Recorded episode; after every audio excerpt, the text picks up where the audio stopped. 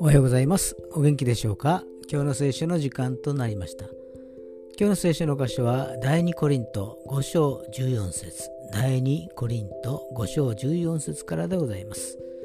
お読みいたします。なぜならキリストの愛が私たちに強く迫っているからである。アーメン。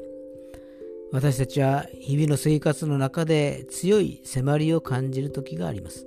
それが義務であったり責任や恐怖あるいは人間関係であったりします。でも神様の愛に取り囲まれていていつもその愛に迫られていたとしたらなんと幸いなことでしょう。あなたの生きているその姿が輝いて見えてくることでしょう。今日も生き生きとした一日となりますように。それでは皆さんにとって今日という一日が良き一日となりますように。よッしーでした。